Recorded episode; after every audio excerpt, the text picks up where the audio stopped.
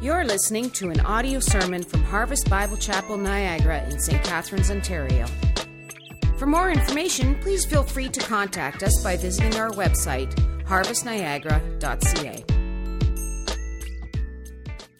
New sermon series today, starting uh, a series called Without Apology, uh, holding up the Word of God in an age of unbelief. And I want to get a copy of God's Word in your hands so you follow along. So you don't have one, uh, please st- stick up your hand. One of the ushers will be happy to get you one. Uh, but we're going to dig into for the next few weeks the doctrine of uh, the Word of God. And if you've been tracking with us since the beginning of the year, this is all going to start taking shape, I hope, in your minds and hearts.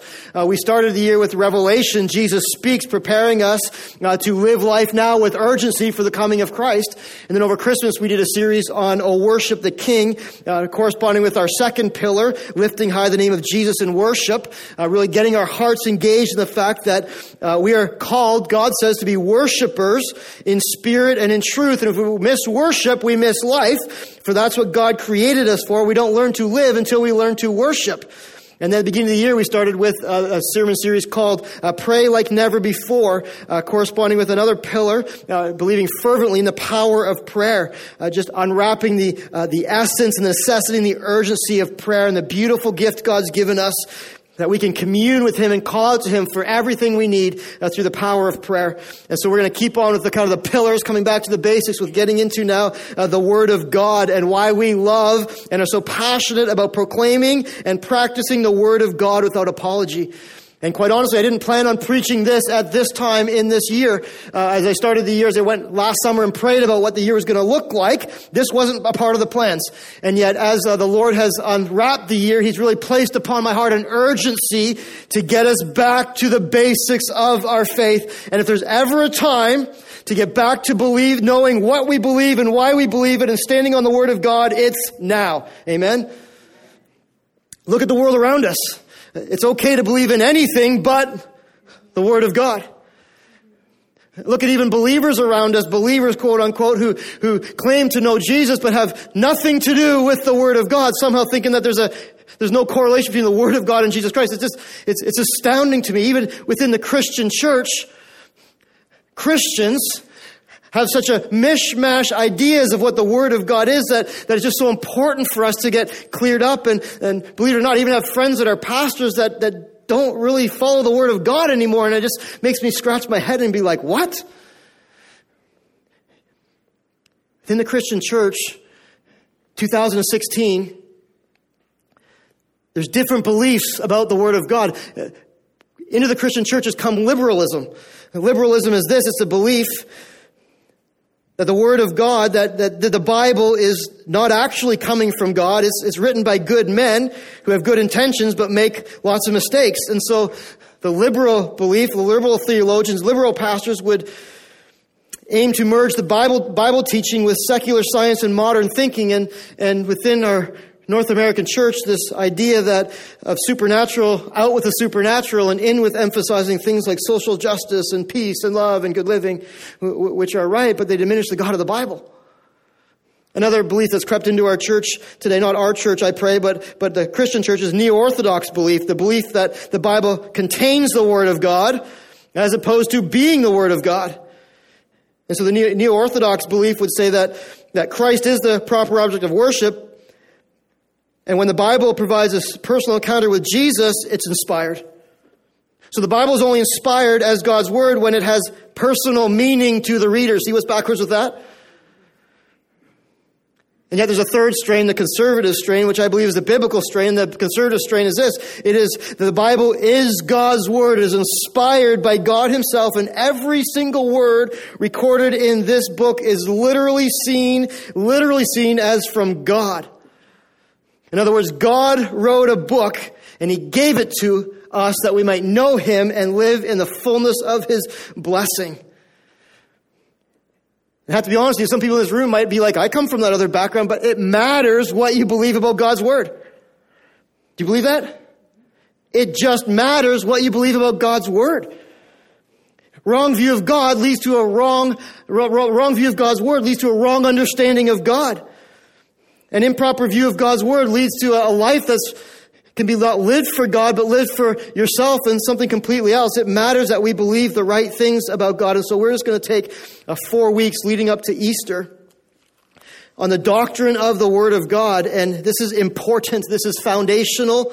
This is what our faith is made of. And so 2 Timothy 3.16, I am going to read it. And then I'm going to pray hard that God would help us in this, that He'd help us see properly and understand clearly what His Word is, that we would grasp fully His intention uh, for what He's given us the Bible for. So let me read this, 2 Timothy 3, 16, one verse today. You will see as I read it is packed with power and meaning uh, for our lives. Let me read. All Scripture is breathed out by God and is profitable for teaching for reproof, for correction, and for training in righteousness, that the man or woman of God may be competent, equipped for every good work. Let me pray God's blessing upon His word, and then we're just going to open it up and seek to understand. Father, we get on our knees before you today, calling out to you today, because we are so dependent upon you today. Lord, we thank you that you have created, created the universe, created us, that you have given us your holy word to help us know the reality of who you are and know how to live this life in relation to you. And yet, God, within each of us, we are completely incompetent and unable to understand the Word of God without the power of the Holy Spirit coming and opening our eyes to see, our ears to hear, and our hearts to believe. And so, God, what we're doing right now is a spiritual exercise that cannot be accomplished by man. And so we appeal to you, God. We implore you that you would help us now turn from the world, turn from our sin, and turn our eyes to Jesus. And help us understand exactly what your word is and what you intended for us. For God, within it we find you and we find life. And Father, our heart's desire is that nobody here would miss either one of those things. So, God, this is urgent. This is important. And God, we need you for it. So, God, I pray this morning that you'd quicken our hearts to the very things you want to speak to us. Speak, Lord. We're listening. In Jesus' name, amen. Amen. So, just two quick points today. Two quick points. And uh, first one is the first part of this sentence. It's right here. All scripture is breathed out by God. And point number one all scripture comes straight from God. You're like, well, this is going to be a pretty obvious sermon, Pastor. I get this, and yet I understand there's going to be an obvious sermon for anyone who's been in the church for any length of time. But let me ask you this as we get into this. How many times do we come to the Word of God and we intellectually agree with all the things we know to be true, but yet somehow we walk with our hearts disconnected from the very things we know are real? And how often will we claim intellectually we know that, the, that, that, this is God's word, and yet we, we, we live in a completely different realm. And so I encourage you just to, to listen as the word is preached and to ask that God in this moment renew and reveal within you the, the awesome reality of what we hold here in our hands. Let me tell you, this is no ordinary book. Amen? This is not, is not like a history textbook that you read in school. It's not like a, your favorite, the top top book that you have on your favorite list. This is, according to God's word, according to God, the very words of God. It says here that all scripture, all scripture, how much of scripture? All scripture is God breathed. Some people would argue that all scripture, well, that's New Testament. They really hadn't finished the New Testament yet. That's Old Testament stuff. So it's really just talking about the Old Testament. Actually, it's not. The, the word there, is, scripture is graphe, and it's commonly used in the early church, not only of the Old Testament, but also of God's newly revealed word in what would come to be called the New Testament. So it means the whole thing. When it says all scripture, it means all scripture from Genesis 1, 1 to Revelation, at the end of Revelation chapter 22. Every single word that we find in the collected word of God, every story, every word, every thought is from God himself. It's God breathed. It's breathed out by God. The Greek word for God breathed is theopneustos. Theopneustos. It doesn't appear anywhere else in Greek, in the Greek text, whether biblical or non-biblical, until here in this time. This is the first time in all of history we find this word. Some think Paul might have coined this phrase, God and breathe. I think God made the phrase up, don't you? To help us see the divine origin and the authority of the Bible. When we see God breathe, it literally means that God breathed it. The, the words that we find on the page are God breathing them into book form for us. Think about how significant that really is. I think sometimes we as believers, we walk through life and we say we, we have the Word of God, we understand it's the Word of God, but we don't understand the vast significance of what we really hold in our hands. Think about that. This book is God breathed. You, you hold the very words of God in your hands. The, the God of the universe, the God that spoke the universe into being, also spoke a book into being that we hold onto today. That's awesome. That's amazing. Uh, John, uh, sorry, John MacArthur says that this, that this is really this term is trying to help us understand the origin and the distinctiveness of God Himself. That this, this book comes from and is distinct to God. There's no other book on the planet that even comes close to paralleling the, the vastness of the Word of God. You know those talk to text apps we have where you can speak into your phone and it can like spell it out for you and you just press send? Aren't those fun?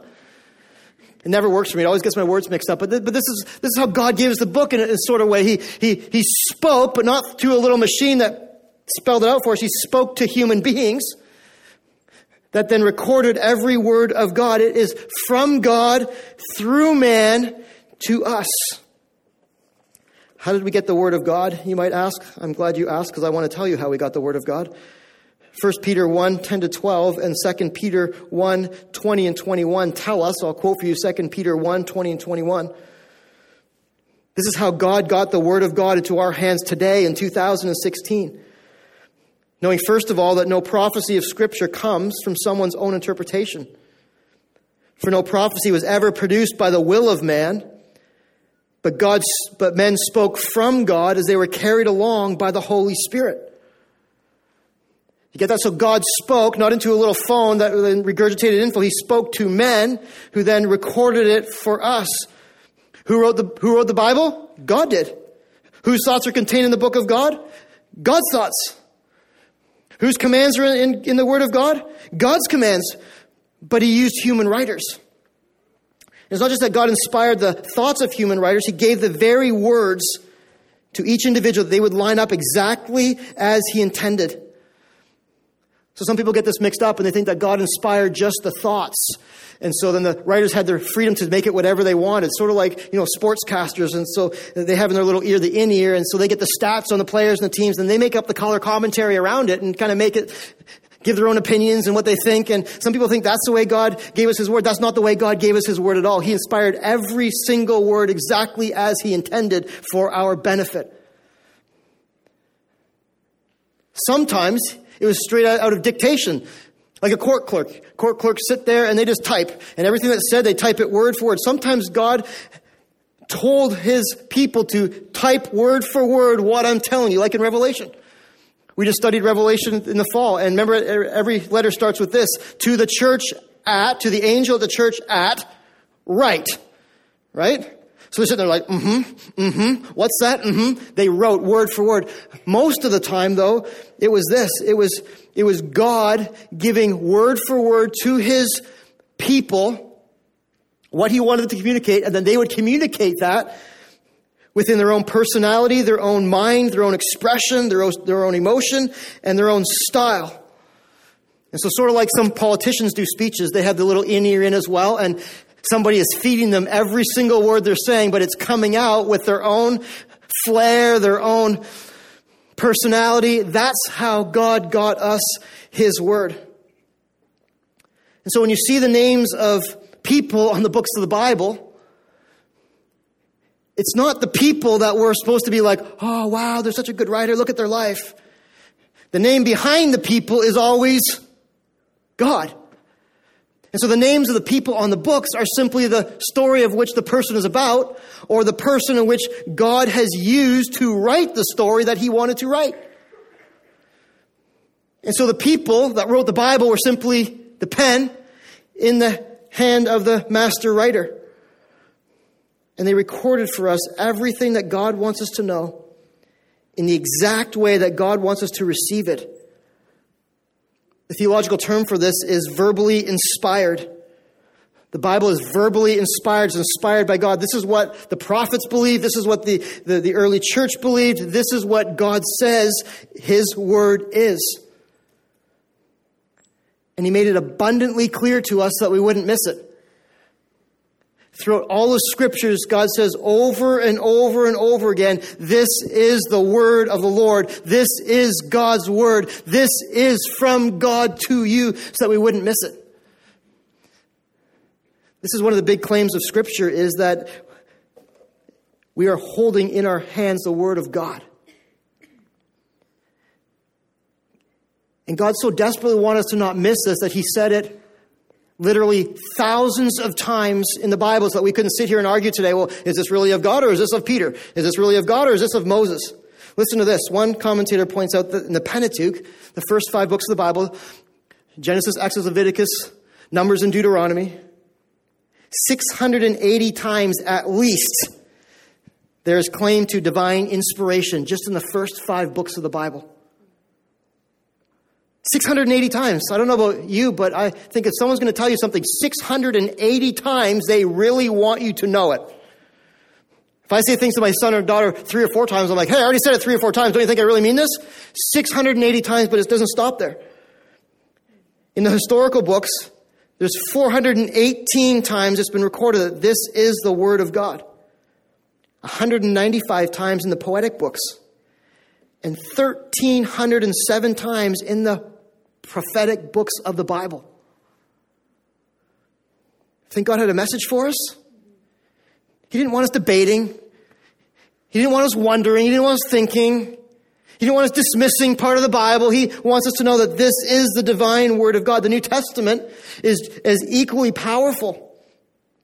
New Testament contains more than 300 direct quotations of the Old Testament and at least 1,000 indirect references from the Old Testament almost all of them declaring or implying that they were God's own word. Jesus himself affirms both the Old Testament, Matthew 5 18, and many times the New Testament. If you flip to the book of Hebrews, if you flip to the book of Hebrews, it opens with this declaration God, after he spoke long ago to the fathers and the prophets in many portions and in many ways, in these last days he has spoken to us in his Son Really, what the writer there is doing is trying to help us see it's old and new that's inspired by God. Old Testament, the prophets representing the Old Testament, his son representing all the New Testament. As you read through the New Testament, every writer is writing clearly like, this is from God with urgency to you. At the end of Revelation, the end of Revelation, the end of chapter 22, one of the last things God says to wrap up that book, but the whole Bible is this, is this is the Word of God. Don't mess with it. You can't add to it. You can't take away. This is the Word of God. And yet, still, we have so many that fight it and choose to believe something other than what God says. John Wesley says this this book had to be written by one of three people good men bad men, or God. It couldn't have been written by good men because they said it was inspired and a revelation of God. Good men don't lie and deceive. Could have been written by bad men because bad men would not write something that would condemn themselves. It only leaves one conclusion. It was given by divine inspiration of God given by divine inspiration of God. When, was the last time you really stopped to think about the reality of what we are privileged to have multiple copies of in our houses and the significance of what we hold in our hands? My fear is that we as, we as Christians, we, we come to take this book as gl- glibly and, and, and we sort of shrug it off and we celebrate theological things, but, but we, we don't cherish the Word of God in our hearts. We, we, we don't study the Word of God to know God that God would want us to. We, we miss the full significance of the Word of God and then in turn the power of God and the life of God in us. And then we don't even hold it out to the people in the world that need to know God because even though we say we believe it, we deep down have maybe doubts or questions whether this is really what we say it is. And yet do you realize the, the length that God went to, not just to get us the Bible, but to preserve it for us, that we could hold it in 2016. You ever wonder how we got the Bible? Anyone ever wonder how we got the Bible? You with me? Am I just going too fast? Here's how we got the canon. Here's how we got the Bible in our hands today. The, the canon being the 66 books of the Bible, Old and New Testament inspired. Started when Moses went up to the mountain in Exodus uh, 20, 19 and 20. And he went up and he, remember, he, what did he do up the mountain? He met with, and what did God do? spoke to him. What did, what did Moses do? He brought down the Ten Commandments, right, in the tablet, and his face was glowing, and everyone else was like, ah, Moses, you're too bright. I just been with God. Well, they're like, that's obvious because you don't shine like that normally. And so they're like, well, like, he has something from God. And even says here in, in Exodus uh, 31 that the, the Ten Commandments were written with the finger of God. It says in Exodus 32, 16, it was the writings of God. And the people realized that and they're like, man, these are, the, these are truly the writings of God. We, we better hold on to these. We better just like put these on a shelf and like forget about them. We better hold on. So let's put them in the vault. Let's put them in the Ark of the Covenant so they'll be safe, close to the presence of God. And that's where the canon started. And that was the first document in the canon, the Ten Commandments. And then from there, they started, anytime somebody who'd clearly been with God had something to say and wrote it down, they started putting them in this little collection called the canon in the Ark of the Covenant. They started collecting. So Moses, they collected Moses' writings, and Joshua, and Samuel, and David, and the Daniel, and Nehemiah, the prophets, and into the New Testament, Matthew, and Mark, and Luke, and John, and Paul, and Peter, and started taking note of, hey, these guys are obviously with God. And, and then what they do is they, when the writings would come, they say, well, it all adds up. So they take the writing and say, they're obviously with God and it adds every, it's not contradictory to everything we have so far. So let's put it in there as well. And they kept doing that year after year after year until we have uh, what we have here is the, the canon, the 66 books of the Bible. Here's how John, here's how Wayne Grudem tells us this whole process took place. Here's the criteria for whether something should be in the canon or not. If the words of the book are God's words, obviously through human authors, and if the early church, under the direction of the apostles, men who had been with Jesus, get, get that term straight. Some people say, I'm an apostle. You haven't been with Jesus, you're not an apostle, all right? The apostles, the men who had been with Jesus, then they preserved the book as part of the scriptures, and so then they put the book in the canon. And so then year after year, they added to this. And, and within that time, God raised up scribes, uh, the, uh, the priestly line, scribes who were so reverent and so in awe of the scriptures that they dedicated their whole lives to simply copying the scriptures for us to make sure we have the exact copies. Men and women who, who, who were like, their whole life revolved around, what do, you, what do you do for a living? I copy the scriptures in painful detail every single day. That's intense. The most intense of the scribes were the Masorete scribes, um, AD 500 to 900, and they took their job to copy the text so seriously that would put any of us to shame in anything that we do. Did you think you're, you're OCDC or you think you're meticulous? Wait to hear what the scribes did, how they made sure that they copied the scriptures. Their day would start with a ceremonial cleansing of not just washing their hands, they'd cleanse their whole bodies. Then they'd get dressed up in the full Jewish garb and they would grab the clean skin of a, an animal, so like a pure, a pure uh, p- piece of paper to work with. They would measure each column exactly in the old, the one they're copying, and then, then map it out on the next page. They would transpose not sentence for sentence, not word for word, letter for letter. They weren't allowed to like the word bull. They weren't allowed to like, hey, bull, bull. They'd be like, B, B. I could never do this job. You, you. It's bull already. You know what I mean? It's clear. Letter for letter, they would transpose. Before they start the name of God, they would not be able to use a pen dipped in fresh ink to start the name of God in case it would smudge. Once they started the name of God, they could not stop writing it until it was finished. Even if the king were to walk in the room, if the king were to walk in the room, they could not look up until the name of God was finished. Any blotches, any errors, in the garbage, start over again. Would that be frustrating? Copying out your kid runs around, hey dad, ah, ugh. That would drive me crazy. Meticulous they were. At the end of it, before they, before they authenticated that this was an exact replica of this, you know what they would do? They'd go back to the original account, every letter of the alphabet, and see how many times it's, it's represented in this copy. And they'd go back to this copy, the new one, and make sure they're matched. Wow, hey?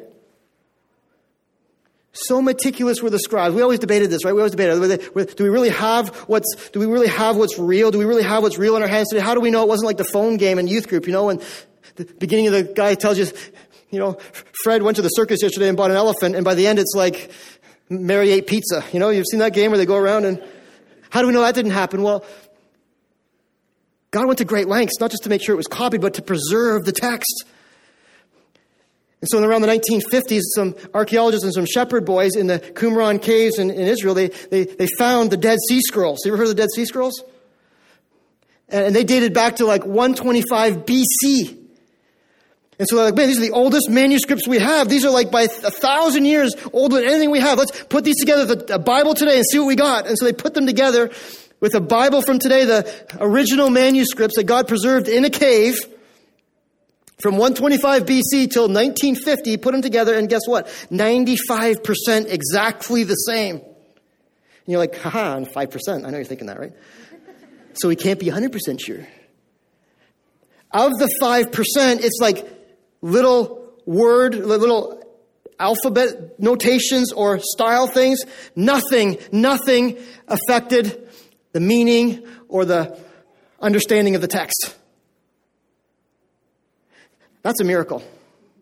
Because when we went to Israel, we went to see the museum where the Dead Sea Scrolls are, and they have them all now in this like nice container with like temperature gauge and everything. We're like, God preserved them for like from 125 BC to 1950. I think they're okay. And now we got to take, you know, that's a miracle. In fact, the book of Isaiah, Isaiah chapter 53, get this, of the 166 words in Isaiah 53, from the copy of 125 BC to the copy of today, there's only 166 words, 17 letters in question. The only variations were very extremely minor spelling and style. You don't think God wants us to know that this is unequivocally, no questions asked, the Word of God? This is God's Word. If there's ever any doubt, God keeps revealing over and over, nope, nope, this is. It says it right there. Like you don't have to be a rocket scientist. It says it in here a thousand times so you get it. And now I've given you so many other things just to prove that, hey, this is what I say it is. When you open it up and read it, guess what? You can believe that every word in here is of God and it's true. This is a book, not of fable and myth. This is a book of real people in real places to you and I from God. I always knew that. This whole idea, I've studied this a lot in my life. This whole idea, all scripture is breathed out by God. I, I knew it was real. I, I trusted it was real. God, by the Holy Spirit, showed me it was real. But you know what was a real defining moment for me in the past couple of years of like this all becoming like so overwhelming, like blow your mind real? Is two years ago, we went to Israel. And my wife and I got to go and, and here's what the Bible says. And uh, lo and behold, here it is. Oh, there actually is. There actually is a, a, place called Jerusalem with, with walls exactly where they said they were, and you can touch them, and you're like, wow, that is amazing. These are the walls that the Bible talks about. And then we stood in Herod's palace, and we're like, this is the palace that Herod built. Wow! And stood in places where, where Paul was on his missionary journey. He's like, yep, this is exactly where it says it was. And got to float in the Dead Sea and dip our toe in the Jordan River, stand on Mount Carmel, and hike through Hezekiah's tunnel, the tunnel that Hezekiah built, and you're like, yeah, well, whatever. It's real, and it's tiny, and it's tight, and it's scary, and it's a long trip. If you're claustrophobic like me, don't go in there. That was bad news. Saying Amazing Grace about a thousand times to get to the other end of that. And as we stood out of the east gate, you could look over the Garden of Gethsemane, where, where, Jesus was like that wrestling went on, and, and there's olive trees still there. Some of them, you know, probably 2,000 years old, they think, and they were probably there when Jesus was. And amazing. This book is 100% true from Genesis right till Revelation. When you open up the Old Testament and see how it all began in Genesis, you don't have to wonder, hey, how did this really, how does this really all start? I know it says it, but I just really don't get it. How do you think the world started? God spoke it into being. What does it say in Genesis? God spoke and the world happened. I know it says that, but there's no buts. This is what we have when even when we get to, it's there on purpose for us. Get to the laws of Leviticus, like law has no meaning to us anymore. It's the laws of Leviticus. It has so much meaning for us. You know why? The laws of Leviticus show us how holy God really is. Even the temple passages, Pastor, where there's like all the mundane details of like, here's how the temple's going to look and what it's supposed to incorporate. I just skip over those. That shows us the order and the attention to detail of the God that we love and serve. Noah in Genesis 9 and Phineas in, in Numbers 25. Well, well, we, we skip those stories. They're a little awkward. Like, like God destroyed the whole earth. And then this guy Phineas was so upset with the immorality of God's people. He went and he skewered people in the middle of an immoral act with a spear. And that shouldn't be in the Bible, should it? Yes, it should. It shows us how, how holy God hates sin and, and, and his repulsiveness to the sin that corrupts the earth.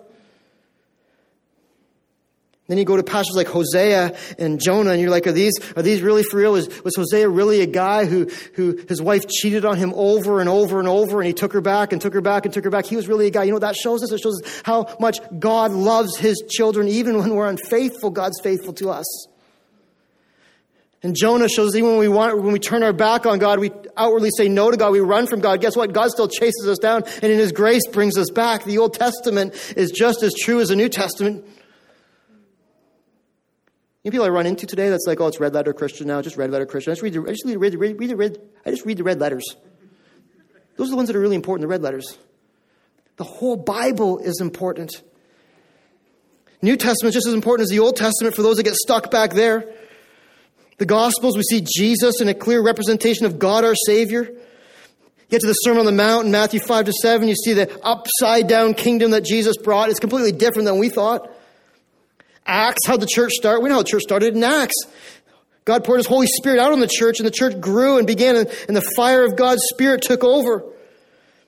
Get to Paul's letters to the church, and James and John and Peter, and they teach us how to live as a result of Jesus and in light of Jesus. And then Revelation comes, and we see, we see Jesus revealed and what is to come. Every single thing you have in your Bible, that's my point. All scripture is breathed out by God. All scripture. Everything, single thing you have in your Bible is there on purpose. For your benefit. For your blessing. Even the genealogies. You know the list of all the names? Well, here's who begat who and begat who. Begat, who cares who begat what? Those are there on purpose to confirm history and prophecy and teach us about the type of people God uses. Even the hard to hear passages on sin and destruction, we need them. The encouraging passages on love and promise and comfort and assurance, we need them. The hard to understand passages, that doesn't mean they're not from God. We should dismiss them. There's no filler in this book. There's nothing we don't need. All is inspired. None should be discounted. All of it should be known. Amen?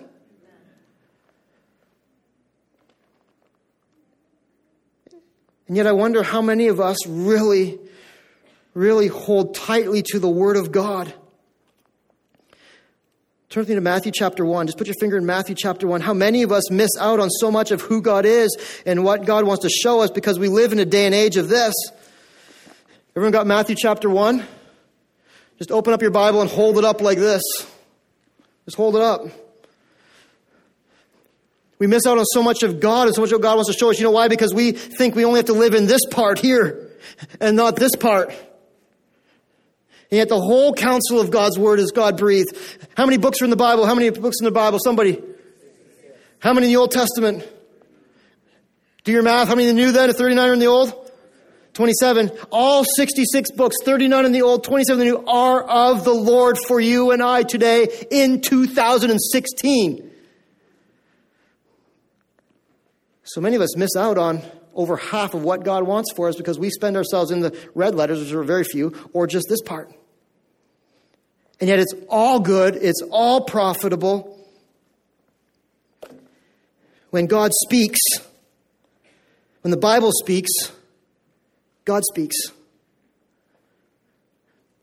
We spend far too much time debating the Bible instead of aiming to be in the Bible and knowing the Bible and living the Bible. It struck me as I was studying this week and as I was preparing this sermon just the significance of the fact that God has written a book for us and He's given it to us, and, and how I can so on a daily basis know that and then just kind of glibly run through it sometimes. And man, do I want to know the fullness of the reality of God's word in my heart and life and yours. I was thinking about this, you know, if, if one of these days coming up, I just happen to go to my mailbox, we have to go pick up our mail where we live. They don't come to our house. We have to go pick it up. And I were to open up the mailbox and I were to have like a, a, a registered mail from God. And I were to know for sure it was of God to Daryl. Like, can you imagine how exciting that would be? of course, my first word like, it's not from God. But if I knew for sure, you know what I mean? If I just knew for sure that it was, like, can you imagine how awesome that would be to have a personal note? We all want to hear from God, right? God just, I just want to hear from him. Wouldn't it be awesome to have one of those in your mailbox? What would you do if you had, if you knew for sure it was 100% authenticated message from God? What would you do with that? Man, I would pull it. I probably wouldn't leave the parking lot. I'd be like, sitting in the car reading it. Probably calling a few people, probably take it home, like, gather around kids, gather around kids. Come on, Ruth, look at the message that God has for me today. This is awesome. Like, like, let's read it again. Let's read it again. Let's read it one more time. Let's protect this thing. Let's cherish it. Let's, let's hold on to it. It's going to go in my secret hiding place. I'm not going to tell you, you know, like, man, that'd be awesome to get a word from God, wouldn't it? And I was like, but, but do we realize that we already have gotten a word from God?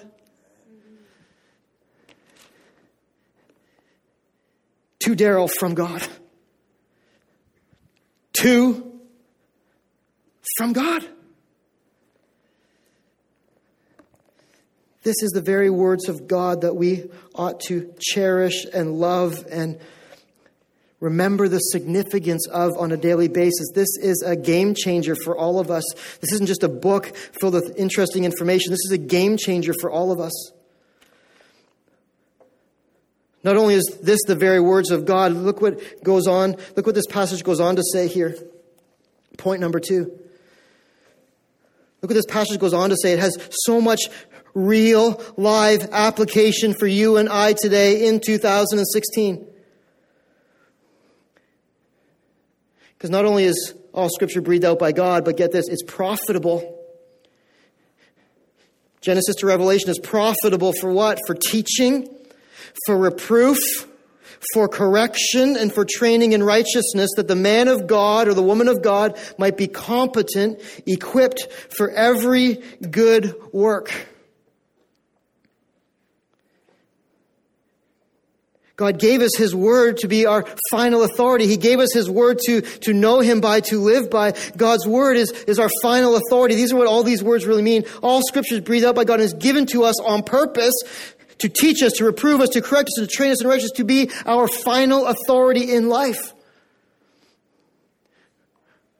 Whether you agree with all that I'm saying or you disagree 100%, this it doesn't change the reality of what this book is. It is our final authority in life. It's been given to us not to place it on our shelf, not to make a nice decoration on our coffee table, be the centerpiece of our library. It's given to us to get into. If God spoke, then I don't not only need to get into it, I need to let it direct and dominate my life.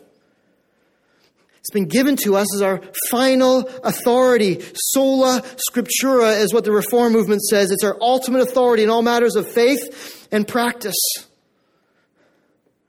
This is it. It's from God, not just to say, hey, it's a nice little pleasantry, just to be our ultimate authority in our lives. I know, I know already you hear that word authority and you're like, I hate authority. I don't want authority.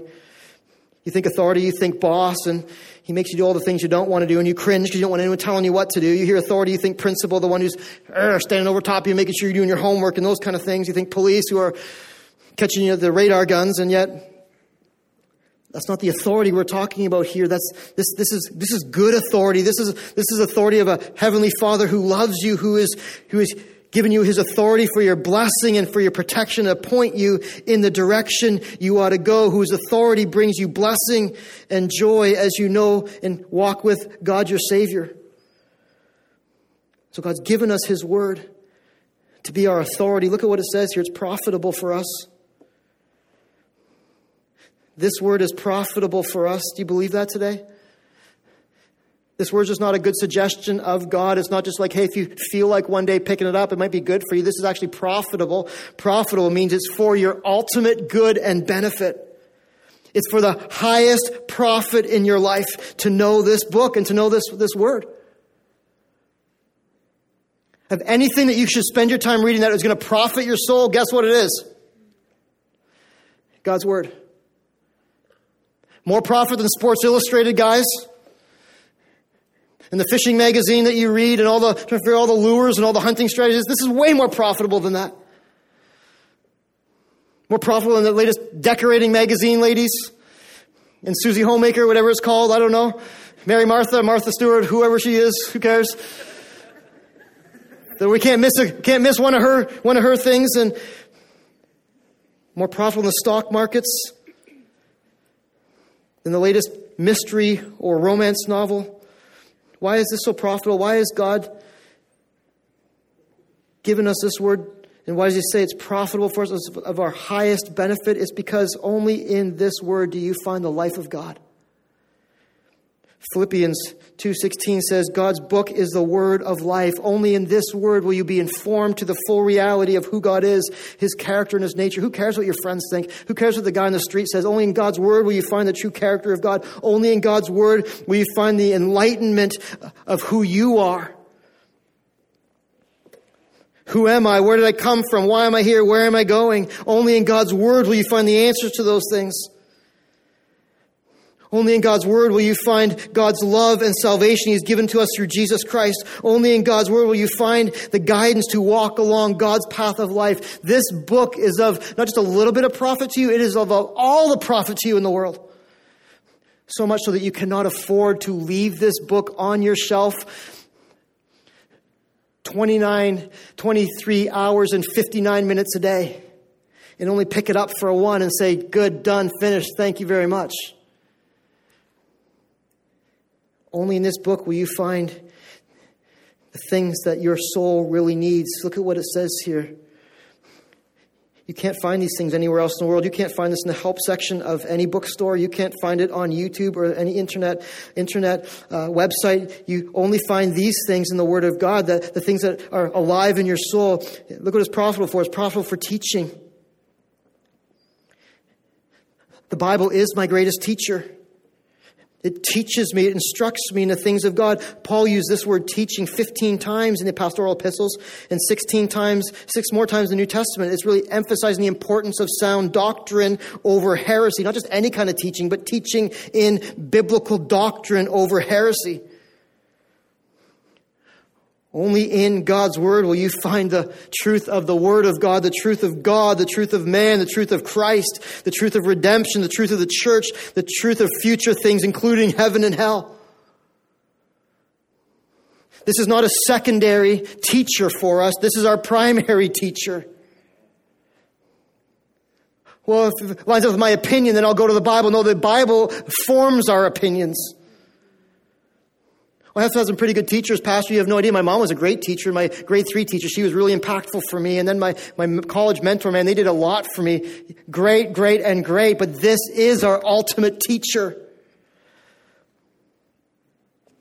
And this supplants any other teacher that we have, any, anything we've been taught from anywhere else that comes up against the Bible. Guess what?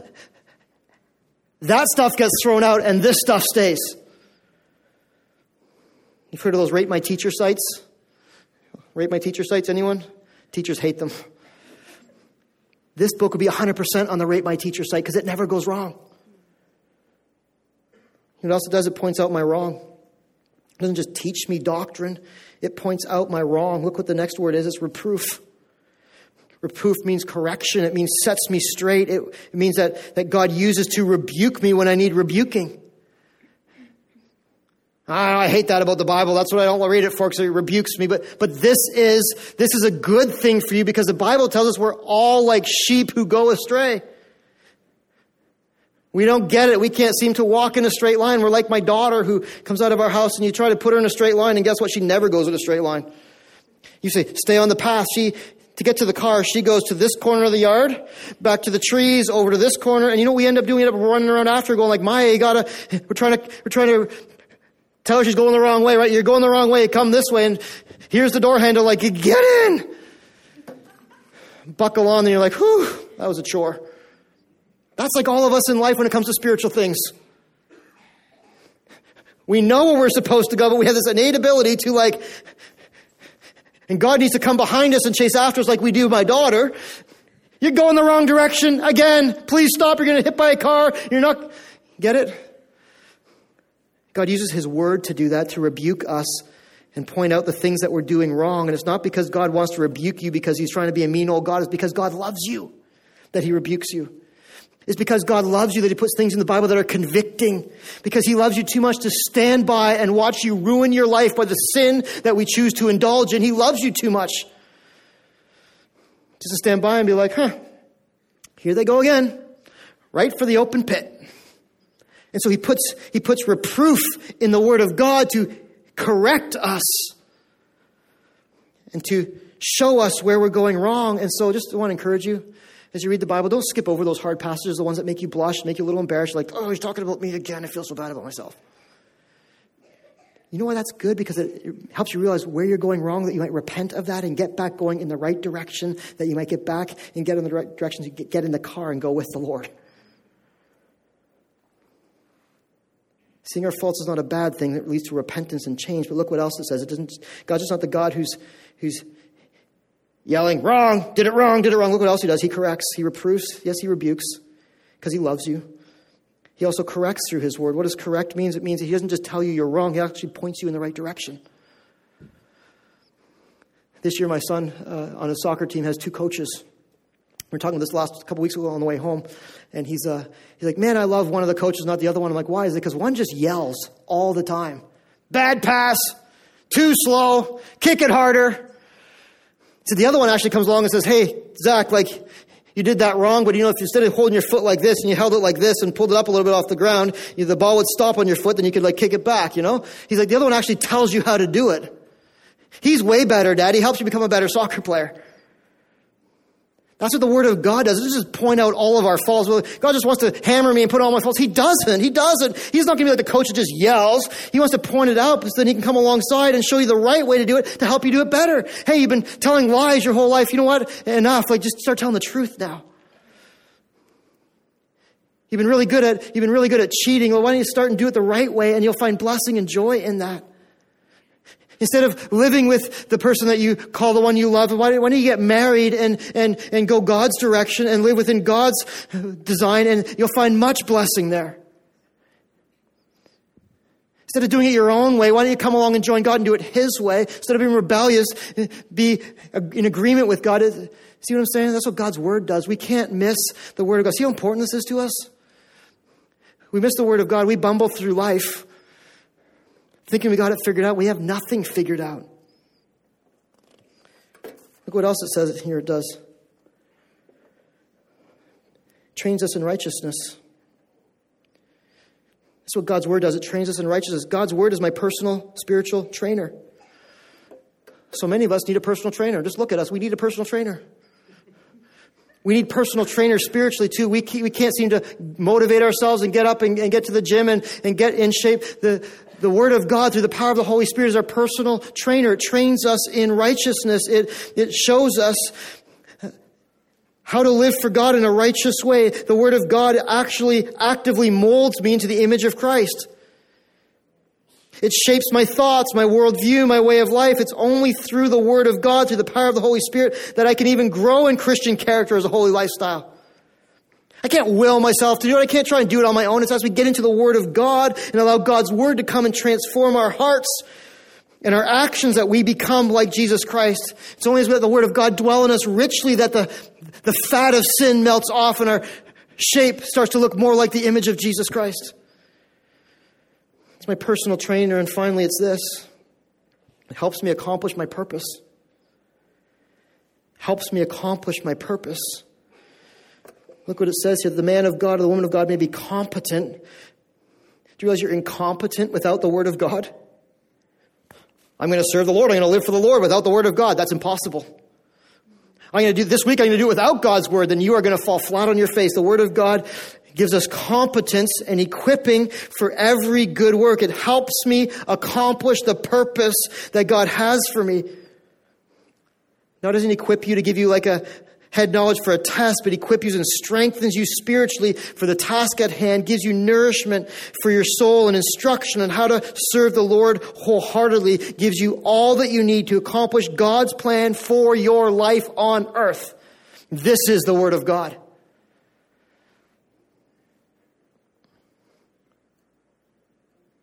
Pretty phenomenal, don't you think?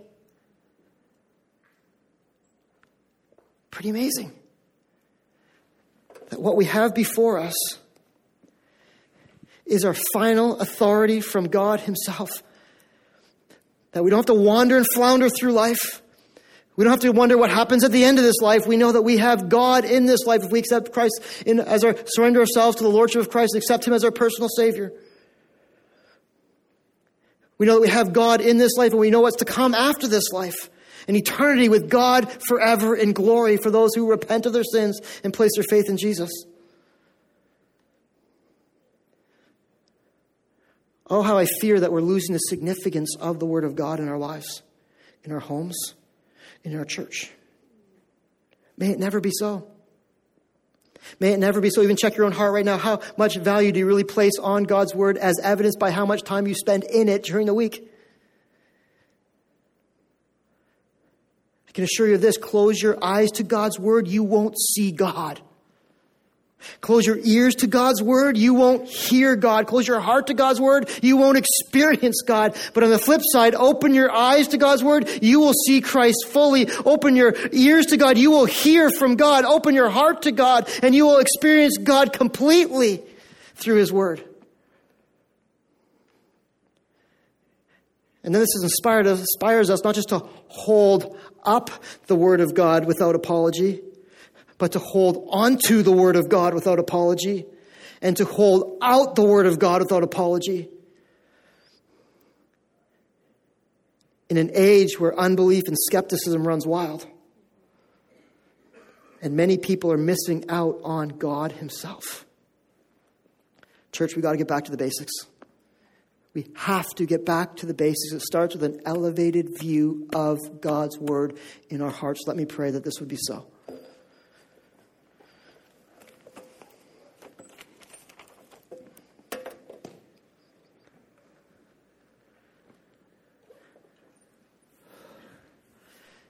So, God, we as we grasp a greater understanding this morning of what your word truly is and what it means to us, we can only stop and say, Thank you, God.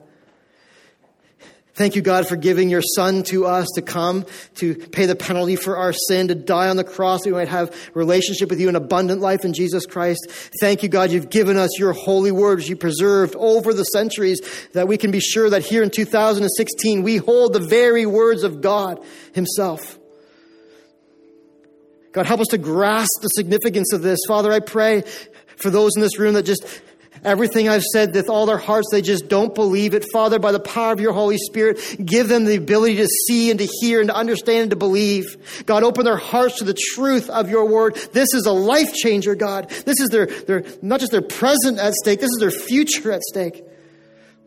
God, help every person here see the reality of your word for what it really is. God, for those in this room that know all these things, they've heard it all before, they're nodding in agreement, but their hearts are so far from this and disconnected from this. God, I pray that you'd stir within them again the reality of what the awesome word of God is and what it means to their lives. And God, I pray you'd stir our church to be a church that's actively engaged in the word of God, not just for an hour on Sunday mornings, but every single day as we love you and live for you and walk with you for your glory.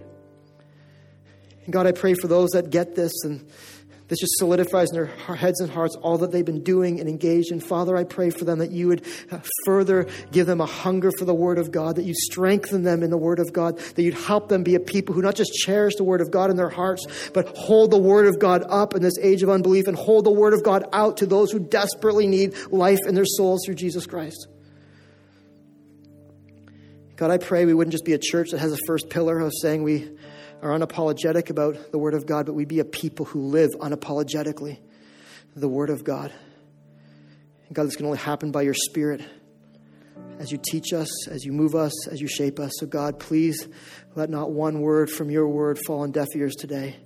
And take this and do in our hearts what you need to do, what you want to do for your glory. In Jesus' name, amen. You've been listening to an audio sermon from Harvest Bible Chapel, Niagara. For more information, please visit our website, harvestniagara.ca.